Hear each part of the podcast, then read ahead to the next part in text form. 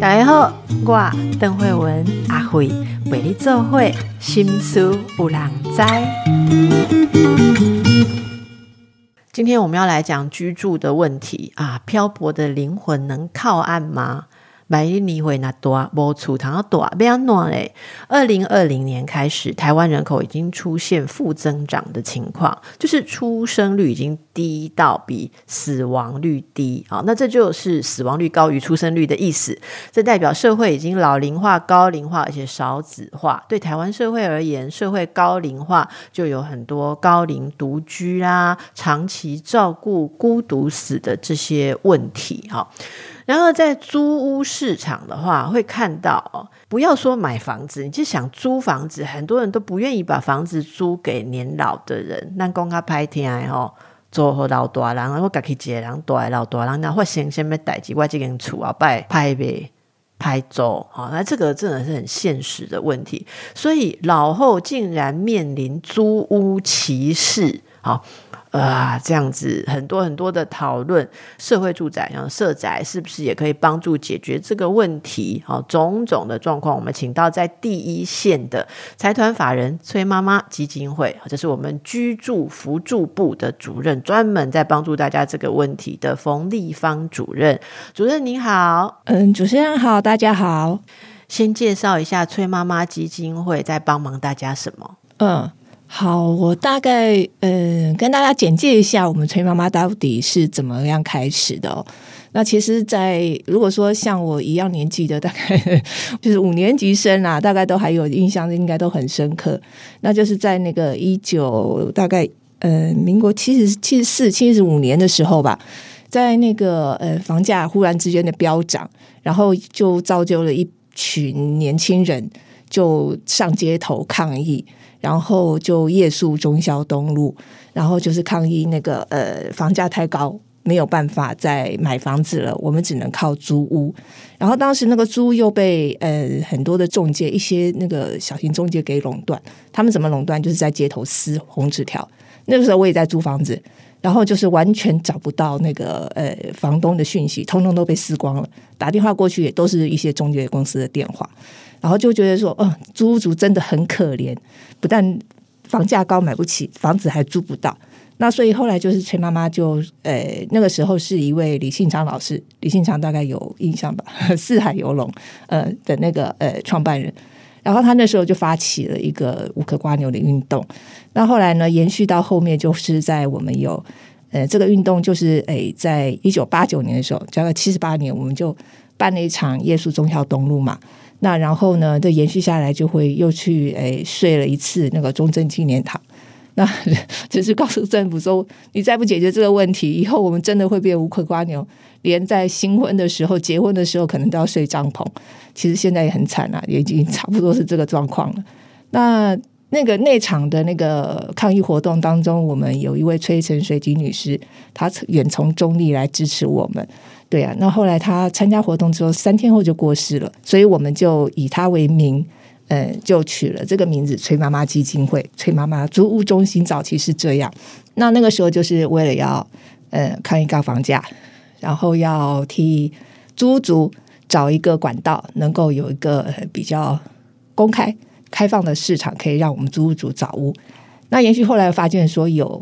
一些弱势者，他们对于租屋呢，就是呃，其实资源更少，钱少之外，人也不是状况很好。后来就有了一些社工的服务，社工服务介入之后，又发现说，呃，搬家也是个大问题，那就也做了一个搬家的评鉴制度。因为那个时候真的搬家公司真的很多，就是，诶，感觉都是黑道，因为动不动就加价、恐吓，然后威胁，然后签本票，这些都层出不穷。后来我们就。诶，有了那个搬家公司的推荐，一直到现在都还持续着。那租屋纠纷也开始发生啊，也不断有人给我们投诉，所以我们也有了诶法律的咨询，专门针对租屋的法律咨询。那一直到现在，我们成立了基金会之后，就是我们转型成为基金会之后，发现政策真的对于呃居住政策真的是很少关注到。所以我们也不断的在这这段期间三十年来不断的去倡议，然后终于推出了住宅法，也对了，呃契约做了一些要求，做有终于有了定型化契约的出现。那也有了社会住宅的出现，那后来也有了社会住宅包租代管的出现，这个大概就是我们一直对于居住关注的一个使命感。那我们继续来请教一下，先让大家看一下现在的情况哦。行政院在今年七月有加码租金补贴。是推出了扩大三百亿元，从旧版的住宅补贴方案总经费是每年五十七亿元，现在大幅扩大到三百亿元，预估租金的补贴户数会从目前十二万户到五十万户，哈，加上还有陆续新建的社宅规划包租代管计划，希望能够针对弱势哈以及一些呃社会比较困苦的民众，可以解决居住问题。你觉得这些政策有办法照顾到我们说的族群吗？高龄没有房子的长辈族群不可能，而且很多的状况，其实我们看三百亿的租金补贴这个政策，它虽然说提高到诶五十万户能够受理申请，可是从来都不会是数量多寡的问题，而是整个就是呃房客，我们不先不谈弱势者。房客在我们的租屋市场一直以来都是个弱势，租黑市所谓的租黑市就是房东不报税，哎，不让房客入户籍，这个问题长久以来都存在。所以一旦房东仍旧不接受房客去申请租金补贴，因为会引发引起他的税金增加的这个问题，一旦不解决，这个数量多少都只是嗯，我觉得是一个假象了。对自己来讲，好像就是好像看到说我真的能照顾这么多人，其实不是。因为在这其中，我们也发现说，很多房客因为这次租金补贴的刺激，因为毕竟啊，真的是诶申请很方便，然后金额加码也够多，让很多房客也有了那个会心动，想要去申请，然后想要去冲冲看，我能不能去呃申请得到，就跟房东提这件事。会提的听到的很多都是说。房东立刻说要涨租，要不然就说你要申请就不租给你了，下一期就不再续约。那有些甚至的就很霸道，就是就是摆明的，就是说。你不能申请，你要申请你就走。那如果说我就是诶要去找下一个房子能申请租金补贴，跟房东事先提，房东也会告诉我们说，对不起，我这个房子哈就是不能申请。你如果要申请的话，你就是另外参考别间看看，就不要来找我了。那甚至还有看到新闻媒体说嘛，有房客就是因为申请了租金补贴，遭到其他房客室友的霸凌。因为房东就开始说要涨租了，其他没申请的人就觉得说是你害的，所以就开始霸凌这个房客。所以看到整个就是，哎，虽然说五十万户是有被有刺激到整个租屋市场了，可是对于房东和房客之间的租赁关系的维持，并没有，并没有嗯处理到。所以我觉得这个政策虽然说是一个好的政策，可是并没有去解决最根本的问题，所以没有对。一些房客有做到比较好的照顾，那其他说的什么社会住宅、社会住宅包租代管，有他确实也能照顾到我们的弱势，也是少部分。可是我们也可以想象到，为了成本的考量，他们也会挑拣他们认为合适的弱势者。所以，我们一些老人、一些经济能力不是那么好的，或者是身上有病痛的，或者是有一些障碍的人，也是会被他们优先筛减掉。所以看到的是。在做这样的媒合，还有做这样的服务的时候，我们的社工还是很辛苦的，要去打破重重的难关。因为我觉得哈，政策有时候大家其实说真的，可能很多人也不太懂怎么去使用。像我在想象听众朋友从刚刚听下来，第一个就是朦胧的知道说，年纪如果大的话，去租房子是可以申请租屋补贴。就是说，所有的房客只要符合一些资格，像你是国民啦，你满二十岁，呃，你成年啦。然后你那个在租房子有租约啊，你就可以去申请了。啊，这不是针对高龄，但是申请租屋补贴的意思就是说，政府会帮你付一部分的房租嘛，是不是这样？那通常是付多少？以台北市来说啦，最如果说你是低有低收，两个人低低收，你大概可以领到八千块，最基本盘八千块，两个人以上的低收。结果我就跟房东讲说，我跟你租这个房子。的合约，我是要去申请租屋补助，然后房东第一个听到，我想第一个问题就说：哈，那我要缴税，因为我这笔租金会被指导，所以他就要加钱。然后他加钱的时候，他连其就你讲的其他的房客也倒霉，会会被讨厌。好，那社宅又有什么样的问题呢？社宅是不是因为没办法，不是真的可以住很久？社宅真的是呃最长低收最长能够延长到十二年，他们一次签三年嘛。那然后诶，就如果说你有低收的身份，你最长可以延长到十二年。所以对一些他，因为它是一个中继的概念，他希望说你进社宅，我租金便宜给你，然后然后你就能够诶在里面越来越好，因为租金便宜嘛，负担不是那么重，你以后就可以诶长大长壮，你就可以到外面的市场去租房子了。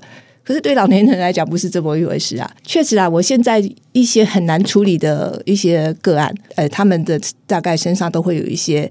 诶，残疾或是慢性病，那然后再加上他们都是领低收或者是诶一些什么中低老金，诶，只领了这么一点点钱的老老人家，他们在市场上找不到房子的时候，我们就统统把他推到社宅。我们希望是政府去照顾他，呃，那然后确实他们如果这三者都具备，是老人，是诶有一些障碍，然后又是诶。贫困者就是有经济的弱势，他们中签的几率非常的高，然后就有的时候就会被我们请进社会住宅。那可是社会住宅又有一些缺点，一个是他年限不够长。我就碰到一个北北，他就说他抽到社宅的时候，他好开心哦，因为他已经在市场流浪了大概十几年了，他现在已经七十几岁了，快八十了。然后他抽到了好开心，然后呢，然后我就跟北北讲哦。我说：“北北，这里不能住一辈子，十二年后你还是要搬哦。”然后北北听了，刚刚的开心的笑容就不见了。他就说：“他就想一想，说，嗯，十二年大概我也活不了那么久。”这都是几乎是每个老人家他们在听到这十二年后的一个一个反应。所以我们就会觉得说，嗯，设在的用意良好，可是，诶，似乎对老人家来讲，他并没有做到一个很完善的一个后续的接，就怎么接住这个老人后面的养老。所以，这个老人家的终点站，嗯，有的时候真的会是一个很难去让人家想象到，因为现在我们的资源看到就是这样，对啊，这就是社会住宅我们看得到的缺点。还有，还有社会住宅一个很麻烦的事情就是。他们也不会去考量老人对于资讯吸收的能力，真的没有年轻人这么好。他现在几乎所有的东西都是电子化，都是资讯化。一个门锁，它不但是用 B B，它不是只有 B B 卡哦，它还有密码哦。那有时候还是要用那个呃指纹、掌纹之类的去去触压。可是对老人家来讲，他老人家来讲，他一个钥匙开门就好了。可是这些资讯对他来讲，我们看起来简单，其实对他们来讲不容易。我们曾经教一个奶奶，她也大概七十来七十来岁，她还带一个身障的儿子。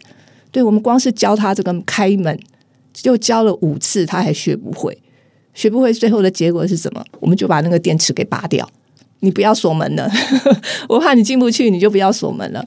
那那奶奶目前就是在里面还住的还算好了，因为确实就是门没有锁，她自由进出，还算是蛮方便的。那电梯要用卡嘛？那那个卡片虽然 B B 也很方便，可是它和门锁是不同的卡哦。那一旦掉的话，你就要必须再去申请一个新的卡，那又要花钱。所以对老人家来讲，身上带一堆东西真的很不方便。所以对他们来讲，那个资讯和电子这件事情，对他们来讲真的是一个很难以去适应的一个环境了。刚才主任讲了，第一个社宅有居住的使用的年限，第二个他的他没有没有真的是要给老人家住、高龄者住来思考。啊，那您那边，呃，这边的社工啊，服务应该说你们你是居住辅助嘛？你们帮了很多的呃案例，这个这过程当中哦，能够怎么帮？好，然后有哪些你可以提出一些建议？觉得政策面啊，或者是整个社会层面，我们可以怎么样来改变？帮忙这件事情，其实在我们来讲，真的是倡议很久很久了。我们就希望说，政府能够拿到拿出一个什么这样的。政策，我们回来看看我们的那个法规规定。嗯，第一个我就觉得很感慨的问题，就是对于老人家的那个租金的补贴，真的在我们所有的领域当中，老人是没有的。像我们低收有低收的租金补贴，我们身心障碍者有身心障碍的租金补贴，受暴妇女也有受暴妇女的租金补贴。那甚至是皆有，他们都还有一个重建基金，都可以拿来应用。可是对于一些老人，呃，我们看到有很多老人，他是儿女弃之不顾，然后没有亲人，可是他有儿有女，就是没有办法清领低收的补助。那所以政府没有办法给他低收的补助的金额，他也只能领得到中低老人的年金，大概七千多块。哎，这是我听到是最好状况，每个月就是靠那七千多块过活。那如果说有一个随到随办的老人租金补贴，那他们应该就可以缓解一下他们租不到房子，或者是没有办法转换那种嗯很烂房子的那种那种顾虑，就可以减少掉他们这样的顾虑。这是我看到第一个，这个政策上对老人租这件事情的呃忽略。那第二个就是说，诶。我们曾经有老人住宅、老人公寓，那这个老人住宅、老人公寓在呃，大概是几年前就停办了。那因为是当时整个社会环境，那因为住不满，他们就认为说，嗯，可能是没有什么需要。可是因为现在的真的是孤独的老人、独居老人太多了，他们的这个政策是不是应该可以重新启动，再继续去新建老人公寓、老人住宅？可是对于一些诶，真正的弱势者，刚刚说的那些边缘户，他们也住不进去，因为老人公寓大概一个月含他的伙食费都要两万多块。对于你那个，对，对于你那个两两万多，诶，一万多的那种低收老人，根本就是没有办法住，呃，所以这个他们也住不进去，而他们那个也只收健康老人，那个身心状况有状况的问题的老人，他们也不收。那所以看到这个是老人住宅的提供是量体不够。那另外就是我们刚刚说社会住宅，社会住宅是不是可以尽快的规划将来十二年后的这群老人到底要去哪里，而不是任他们就是出了这个社社宅之后就到市场去了。我先打个岔，所以这整个状况真的比我们想象的还要荒凉哦，真的还要荒凉。我们先让大家确定一下，你老后有没有房子可以住，令人相当的忧心。老来，万一钱不够，没有房子，还是更糟的是，你名下有房子，子女住着，你跟子女的关系又不好，你也没有办法请到什么补助，啊，就是万一又身心有点疾病问题，到处被拒绝啊，到底能怎么办？那么我们来请教一下主任哦。现在崔妈妈这边有没有在带头哈？大家可以做些什么有意义的事情？未来可以让这个荒凉之地有一些温暖。医生讲的真好，真的很荒凉。所以我们做了这么久，我们真的很感触哈。就是看到一群老人家真的好手好脚，而且能在社区生活继续生活的人，竟然会因为房子的问题没有办法在社区终老。所以我们就诶，现在有在做一个募资，我们希望做就是召集一批友善的屋源，房东愿意试出你的屋源，然后让我们崔妈妈这里的那个崔妈这里来做二房东。我们承租下来你的房子之后呢，我们会帮你做评估，然后改善它里面的设备一些状况，然后符合一个老人居住。那另外就是呃，在这样的一个过程当中，那我们也会希望说就是。对一些边缘户，因为毕竟有些有些老人家啦，他们只要是有足够的租金在外面租房子之后，他们确实可以不用依赖我们。那这时候我们就需要说有一笔租金的补贴，能让这一群边缘户的老人能够在诶，请你到正式资源之前，呃，能够先有一个安身立命的地方，就是靠着这个友善无缘来在里面过渡这样的一个等待期。这等待期，我们预估大概会八个月到十个月，呃，也可能在在一年之内，应该它能完成一个正式资源的衔接，然后我们再把它转到外面的社区去，可以居住，让它能够安养在社区生活。那这是我们募资计划。那另外还有一个，我刚刚说的那个搬家补助，搬家一直以来都是租屋族很痛苦的一件事，尤其对边缘户，他们搬家，他们虽然说有的时候是没什么东西，可是毕竟都会是一笔支出。所以我们搬家也希望说，能够借这次的募资，能募到一笔款项，能够帮助这一群弱势者在搬家的时候减轻他们的一些负担。所以我们就很希望社会大众能够诶慷慨解囊，帮助这群弱势者。因为其实有些人啊，我们看到这募资的过程，我们也会发现说，有些人其实他会去质疑这些弱势者，为什么你们会造成今天这样的困境？可是人生的无常真的是时常会出现，不是今天你好就代表你就永远就会好。我们手上有很多老人，曾经也是，我甚至有碰过那种，呃，在选美以前有选美，哎，他是做嗯类似那个执行长之类的那个高层。那他也是到了老年的时候，因为一些意外，然后造成他现在根本就没人理他，然后也是没有钱。那租房子的时候也是来找我们。我们也碰过有留日的作家、画家，甚至是音乐家，对他们也是曾经是诶社会中的那个诶精英分子，可是，在年老的时候，还是因为一些意外的事情，造成他们现在的状况。哎，主任，我我呼应一个例子，你讲我最近才听到一个老先生，好，他常年在家都非常的权威，可是没想到在七十几岁的时候啊，那个。小孩娶媳妇了，好，就是儿子娶媳妇住进来嘛，然后他还是用一样的方式，可是现代的媳妇不太一样，哈，就会提出说：“爸爸，你这样子对待家人很不尊重。”结果啊，全家好像被赶招了一样哦。他的这个老太太，好，就老太太就站起来说：“对你哦，我们常年都受你的这个呃呼来喝去了，哈，我现在就要跟你分开。”好，所以你办一办，好啊，就是你出去这样。那那因为这个，他们后来就说啊。这么这么老了办离婚不太好好处理，而且很麻烦，离离婚又要找律师分很多东西。那后来这个老先生也觉得很，他也很挫折。原来大家都这么不喜欢他，他说：“好啦，我搬出去。”我跟你讲后面的问题。他没有想到，他不是没有，他不是完全没有钱，但是也没有很有钱的哈。可是，在一般他想象说，我花个一万多块租一个自己一个人的套房就好了。他在外面，然后各种租屋网绕来绕去，绕来绕去，然后人家都一听他讲啊，就说哦，阿丽姑也好生意好，几个几个儿子，几个媳妇，以为说他要跟家人来住，他就说啊，这个小套房你们一家这么多人住的，他说哦，没有，我一个人要住的时候，房东就变脸就变了，然后就说林太太没来多吗？哈，然后人家就会觉得你有 something，然后有的就他说有的就推敲，就问他说。哎，心心太阳暖吗？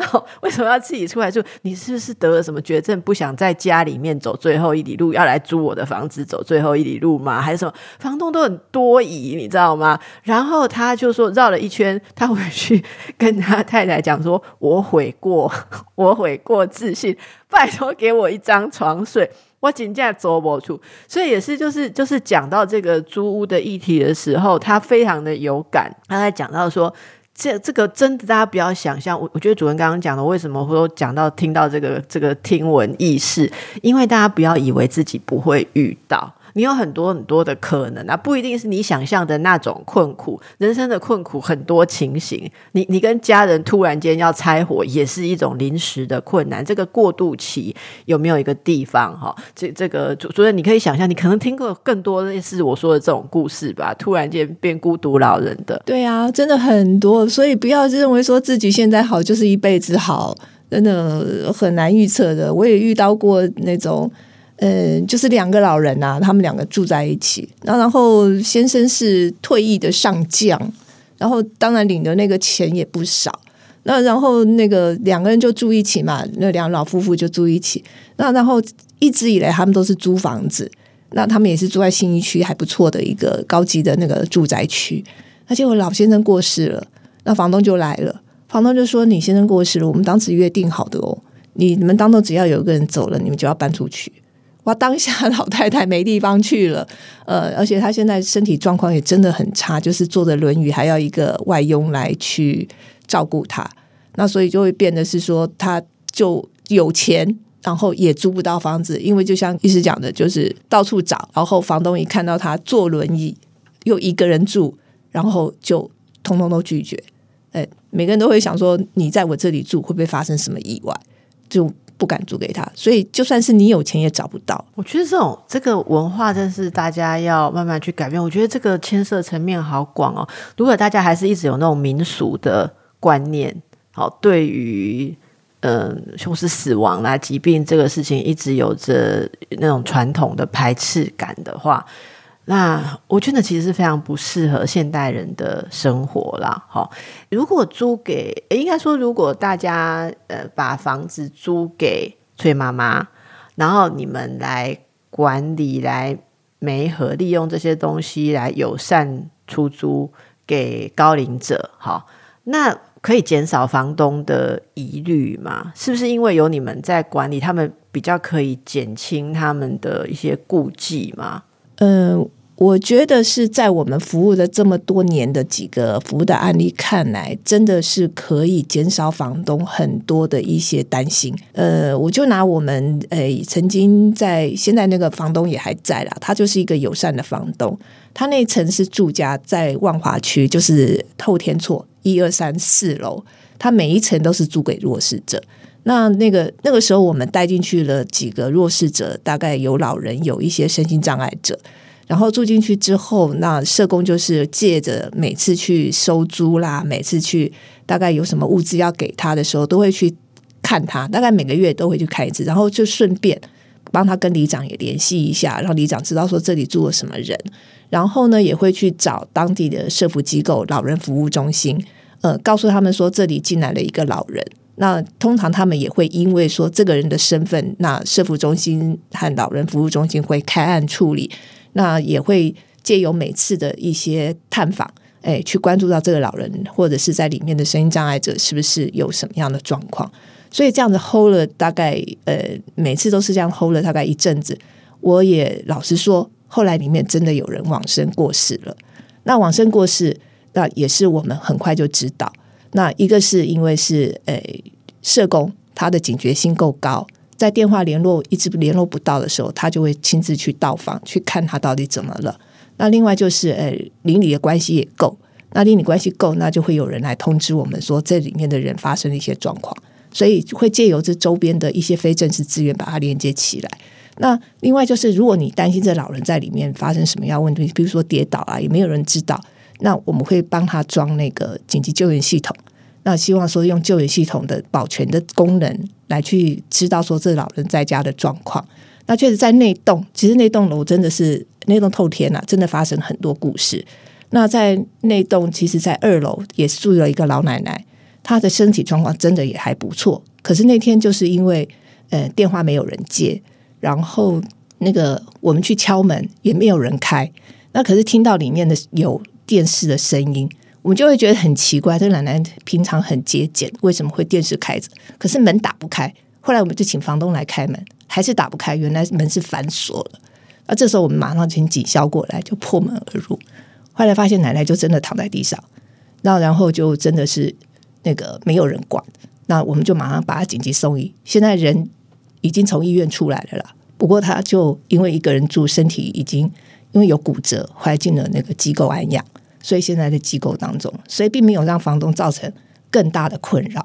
那个房东其实也说过一句话，因为那他他那间房子大概呃死过两三个人，就是呃因为病痛呃自然往生过去。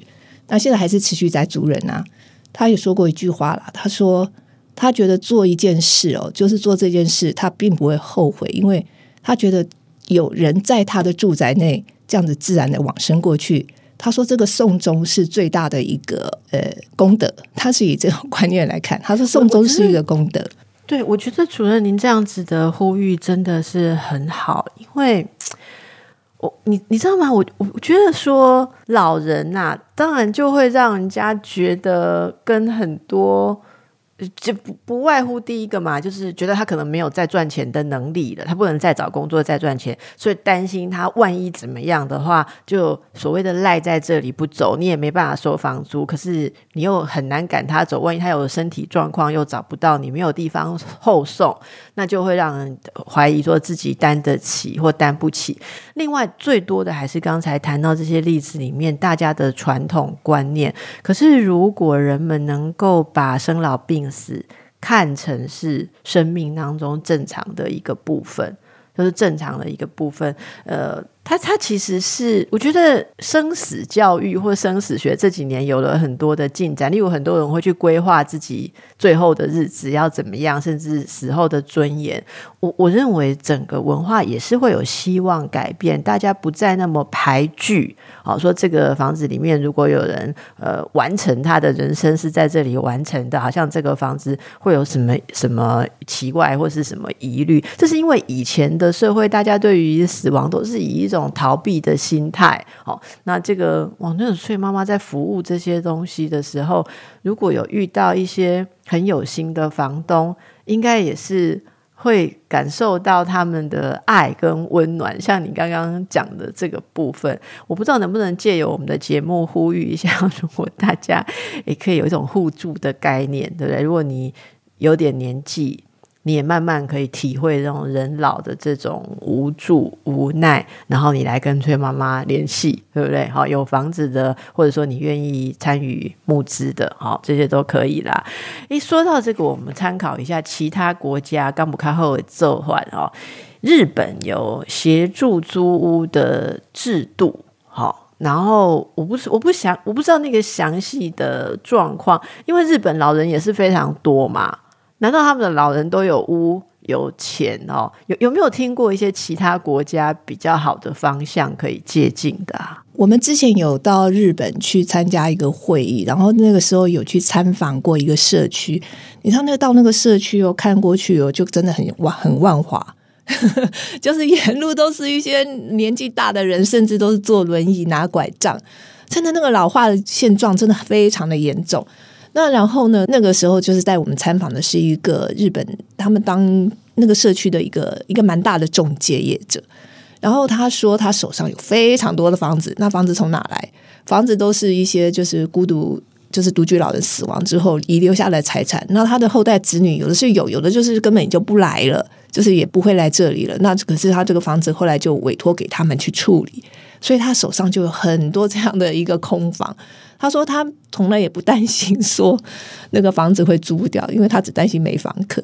对，所以看到的日本是一个很反差的现象，就是老人多，可是房子也多。呃，所以他们的人口老化已经老到不能不接受这个现象。对，所以所以我们看到是日本有在做这样的一个法律，就是一个对居住的，特别是老人居住的一个法律的出现。那他们在其中，其实那个法律我是还没有去看，说到底在讲些什么。可是至少在从旁敲侧击看到的是，他们会对这些老人将来的一个呃居住的稳定和在社区老化的规划是有他们的想法。对，所以在我们也会认为说，呃，我们要做这件事之前啊，对于老人的这种呃住宅的设计，还有在社区的一个融合。是必须要替他们顾及到的，而不是把他们塞到一个地方去之后，然后就弃之不管了。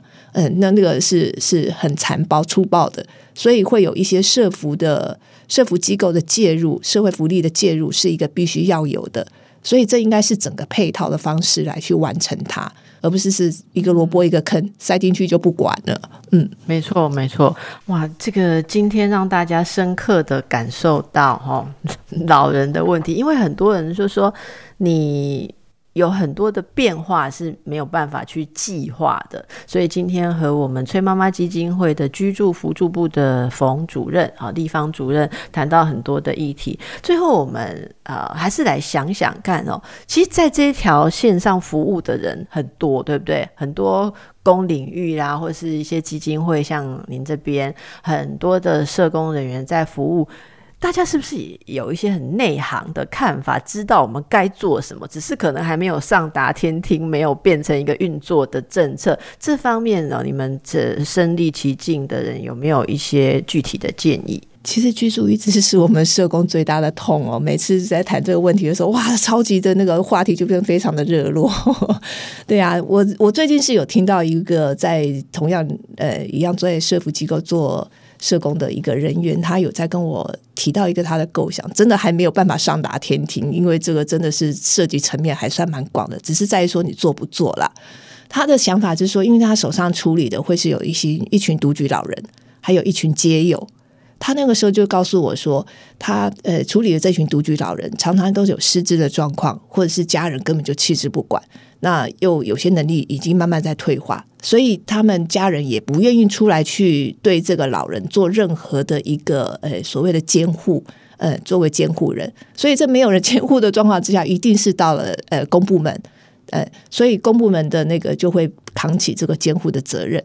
那在这段过程，老人家慢慢退化老化了之后呢，那他们常常身上也有些有都是一些有钱老人，那也有房地产，那他们在死亡之后。有的家人跟家人关系真的很差，所以儿女连那个房地产他都不屑于拿，对，所以他有些房地产就会变成是说必须要充公了，就必须国国家拿走，他就觉得很心痛啊。这些房地产有些地段还算不错，那就这样子充公了，没有被利用，这是一个很浪费的事。而且他又接触到说他们的那个先世的一些无家者，他们就是呃没地方住。大家先不要对无家者有一些歧视或者是标签化的一些观感，他们有些还是很认真的，希望说借由呃工作能够翻转自己的人生。那他们没有地方住，那然后房东又更是不愿意接纳他，所以他也在想。这群无家者和这些空余屋，如果被释放出来充分利用的话，那为什么不能把它结合在一起？一方面是他可以照顾一些独居老人，一方面他也能够够提供这些无家者一个居所，然后培力他们能够重回到社会。所以他这种想法就让我觉得说，嗯，对，这个是一个对于居住很务实的一个建议。可是对于诶公部门政府的高层来讲，这是一个麻烦事。他们宁愿花一个人，如果说一个老人送机构安养，一个人要大概要四万块，他们宁愿花一个人四万块每个月。那如果他一个一个县市，如果一个社工手上处理一百个老人，你想想看，一年要花多少钱？宁愿花钱在这个上面，然后不去处理这个空余，他会觉得说这是一个很奇怪的思维。可是要去做这样的冲撞，要非常长的时间。那去碰空余屋这个问题，有有哪些困难的地雷？一个是要取得这个所有权，就是一个麻烦事。他可能后面还是会有一些继承人，他必须要。继承人的同意，那就算这些他们的儿女不愿意继承来，也要办一些事情。可是，在这个沟通协调过程也是个麻烦事。那至于说你要怎么取得这些，那可能又涉及一些法律层面的，那可能后面的一些人跳出来反弹什么，他们又要去处理一些法面层面的事情，所以就会变成说，政府宁愿花钱去安置一个老人，也不愿意去碰触这个后续的麻烦。你刚刚讲完，我们就可以。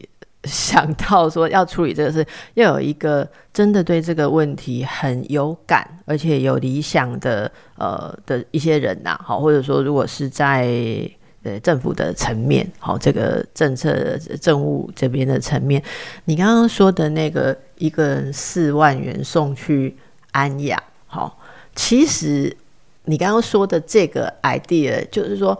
把某些预算做更聪明的利用，不要只解决一个末端的问题，而是想到，也就是同样一笔预算是可以双面的解决连带的问题。只是大家都把问题切开来看，那个很像是用一部分安养老人的送安置机构的预算，其实就是去整理这些空余屋，变成把它。变成是政府能够利用的，其实我觉得这个并不是不可能。如果有人有心去推动很多的那种空余屋或是什么的那种天涯海角的继承人，我我真的觉得每个人都愿意说好，我我我就是把它办一办，它，就是卖给政府，或者说政府收购去更。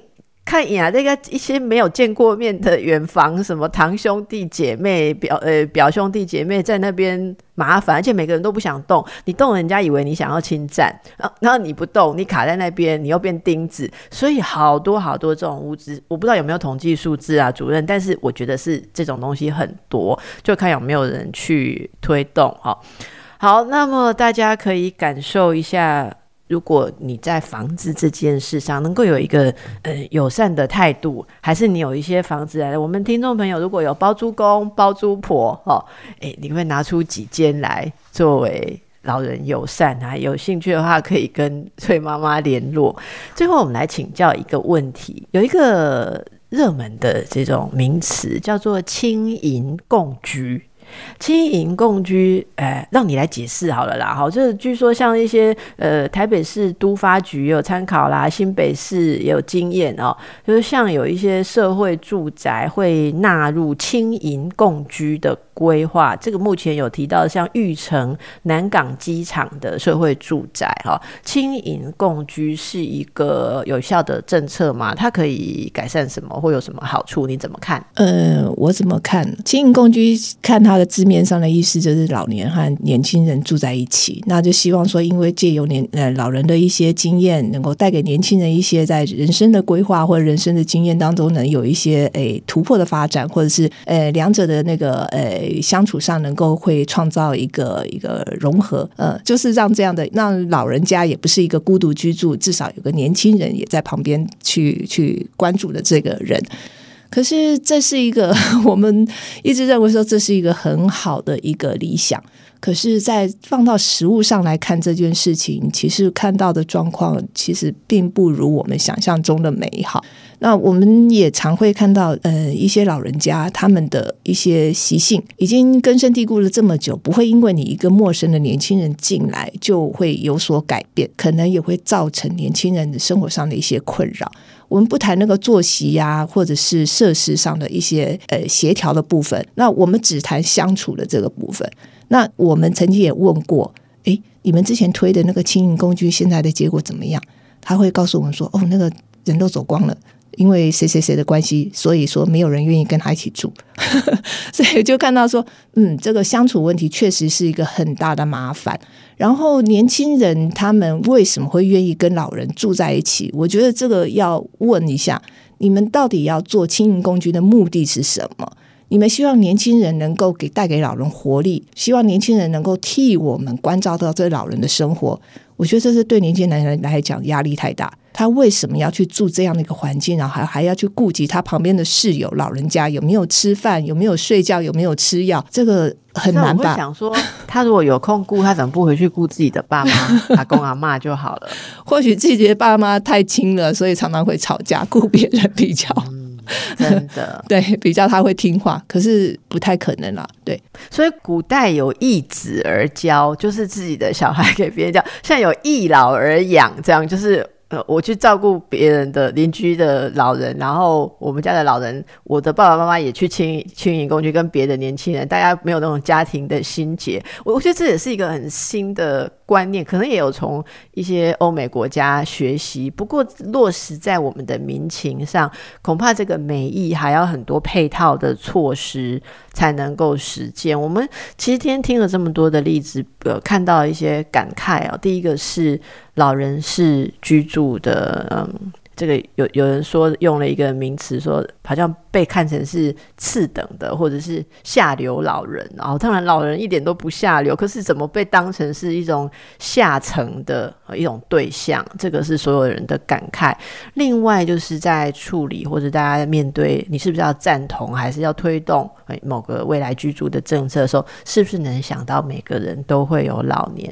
的这些状况，刚才听主任在说，就会发现，在第一线协助的人，果然想到的都是一些实际的例子，需要的状况，而不是一些漂亮的设置，听起来很很炫的一个新的东西，而是真正要使用的这一群人，他需要什么？哦，好，那有更多的资讯，还有要参与我们崔妈妈基金会推动的一些募资活动，可以寻找崔妈妈的这个网站。好，然后也去联系，希望我们大家可以一起把这个问题来做一个比较好的解决。非常感谢今天主任来接受我们的访问，也祝福大家，谢谢，拜拜。